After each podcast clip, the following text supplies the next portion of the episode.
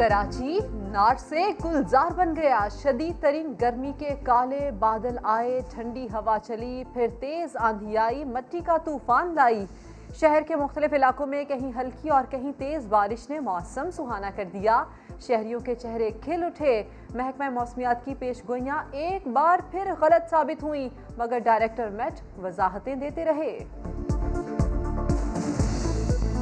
کہیں بھی چل سکتی ہے، حیدرآباد میں بھی، کراچی میں بھی، نواب شاہ میں بھی جب تک یہ ہمارے ایریا سے نکل کے دور نہیں چلا جاتا، ہمارے ایریا کے قریب سے، تو تب تک آندھی کے امکانات رہیں گے۔ تو وہی آندھی آئی ہے آج کراچی میں اور آندھی جب آتی ہے تو ساتھ ساتھ کسی کسی جگہ میں کہیں ہلکی اور کہیں درمیانی بارش ہوتی ہے، جیسے کہ ہوا کراچی میں۔ تو بیسکلی یہ اسی سائیکلون کے ہی اثرات تھے۔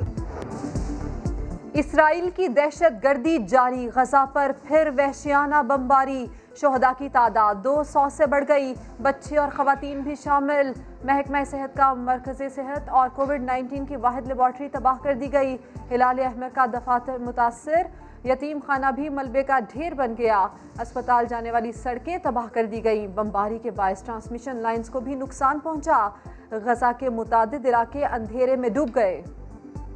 فلسطین پر اسرائیلی جارحیت کے خلاف عالمی برادری کو بیدار کرنے کا مشن۔ وزیر خارجہ شاہ محمود قریشی ترکی پہنچے۔ ترک وزیر خارجہ کے ساتھ نیو یارک روانہ ہوں گے۔ سما سے گفتگو میں ان کا کہنا تھا، تشویش ہے فلسطین کے وزیر خارجہ کی روانگی میں رکاوٹیں ڈالی جا رہی ہیں۔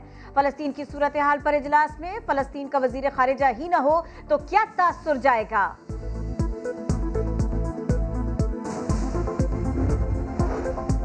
اسرائیل کے ہاتھ مزید مضبوط کرنے کی تیاریاں۔ امریکی صدر جو بائیڈن کی اسرائیل کو اسلحہ دینے کی منظوری۔ بائیڈن انتظامیہ اسرائیل کو سات سو پینتیس ملین ڈالرز کا جدید اسلحہ فروخت کرے گی۔ جو بائیڈن کا نیتن یاہو سے ٹیلی فونک رابطہ۔ غزہ پر بمباری اور بے گناہ شہریوں کی شہادت پر مذمت تک نہ کی۔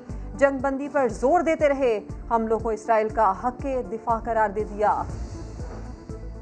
چین کا، امریکہ سے اسرائیلی مظالم رکوانے کا مطالبہ۔ مصر نے انسانی ہمدردی اور فلسطینیوں سے اظہار یکجہتی کے لیے رفع سرحد کھول دی۔ مظلوم فلسطینیوں پر اسرائیلی مظالم کے خلاف دنیا بھر میں احتجاج۔ اسرائیل سے فلسطینیوں پر مظالم بند کرنے کا مطالبہ۔ سما ٹی وی کا بھی فلسطینی عوام سے اظہار یکجہتی۔ اپنے لوگوں پر فلسطینی جھنڈا لہرا دیا۔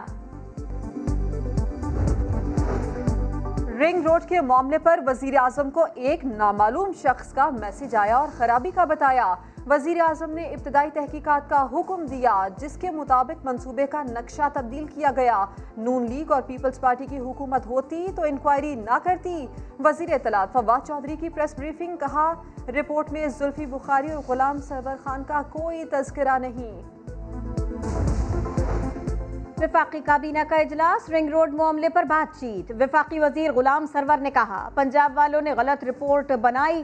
پنجاب حکومت نے ان کے خلاف سازش کی ہے۔ وزیر اعظم نے غلام سرور خان سے پوچھا، آپ کا نام نہیں تھا، تو آپ نے پریس کانفرنس کیوں کی؟ رنگ روڈ بڑا اسکینڈل ہوتا، اگر ہم اس کو نہ روکتے۔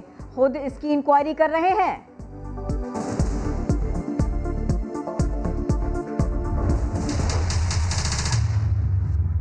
ہر وزیر پہ کرپشن کا کیس ہے۔ رنگ روڈ کا کیس آ گیا۔ سینکڑوں ارب کی کرپشن ہے۔ اب پھر ایک رپورٹ بنے گی۔ پھر باتیں ہوں گی۔ کوئی آدمی گرفتار نہیں ہوا آج تک۔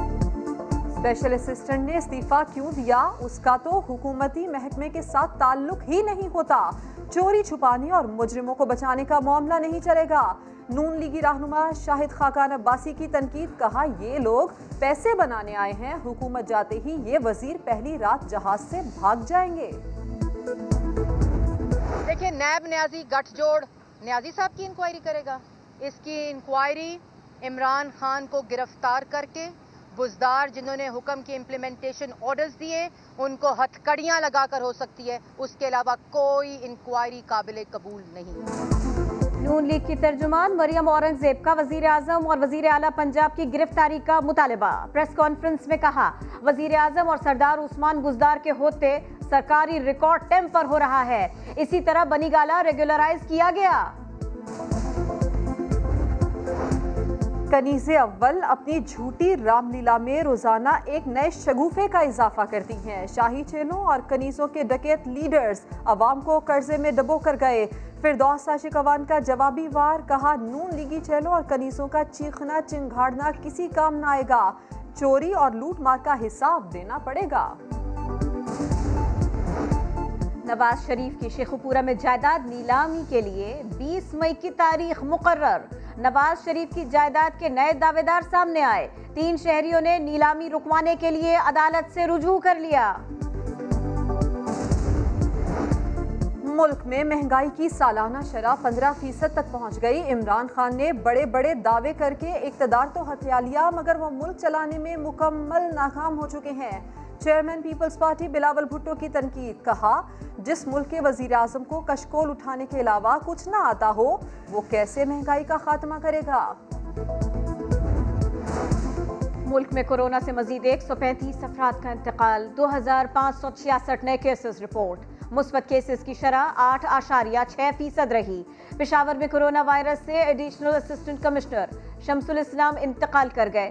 بحرین سے پشاور آنے والے اٹھائیس مسافروں کے ٹیسٹ مثبت آئے۔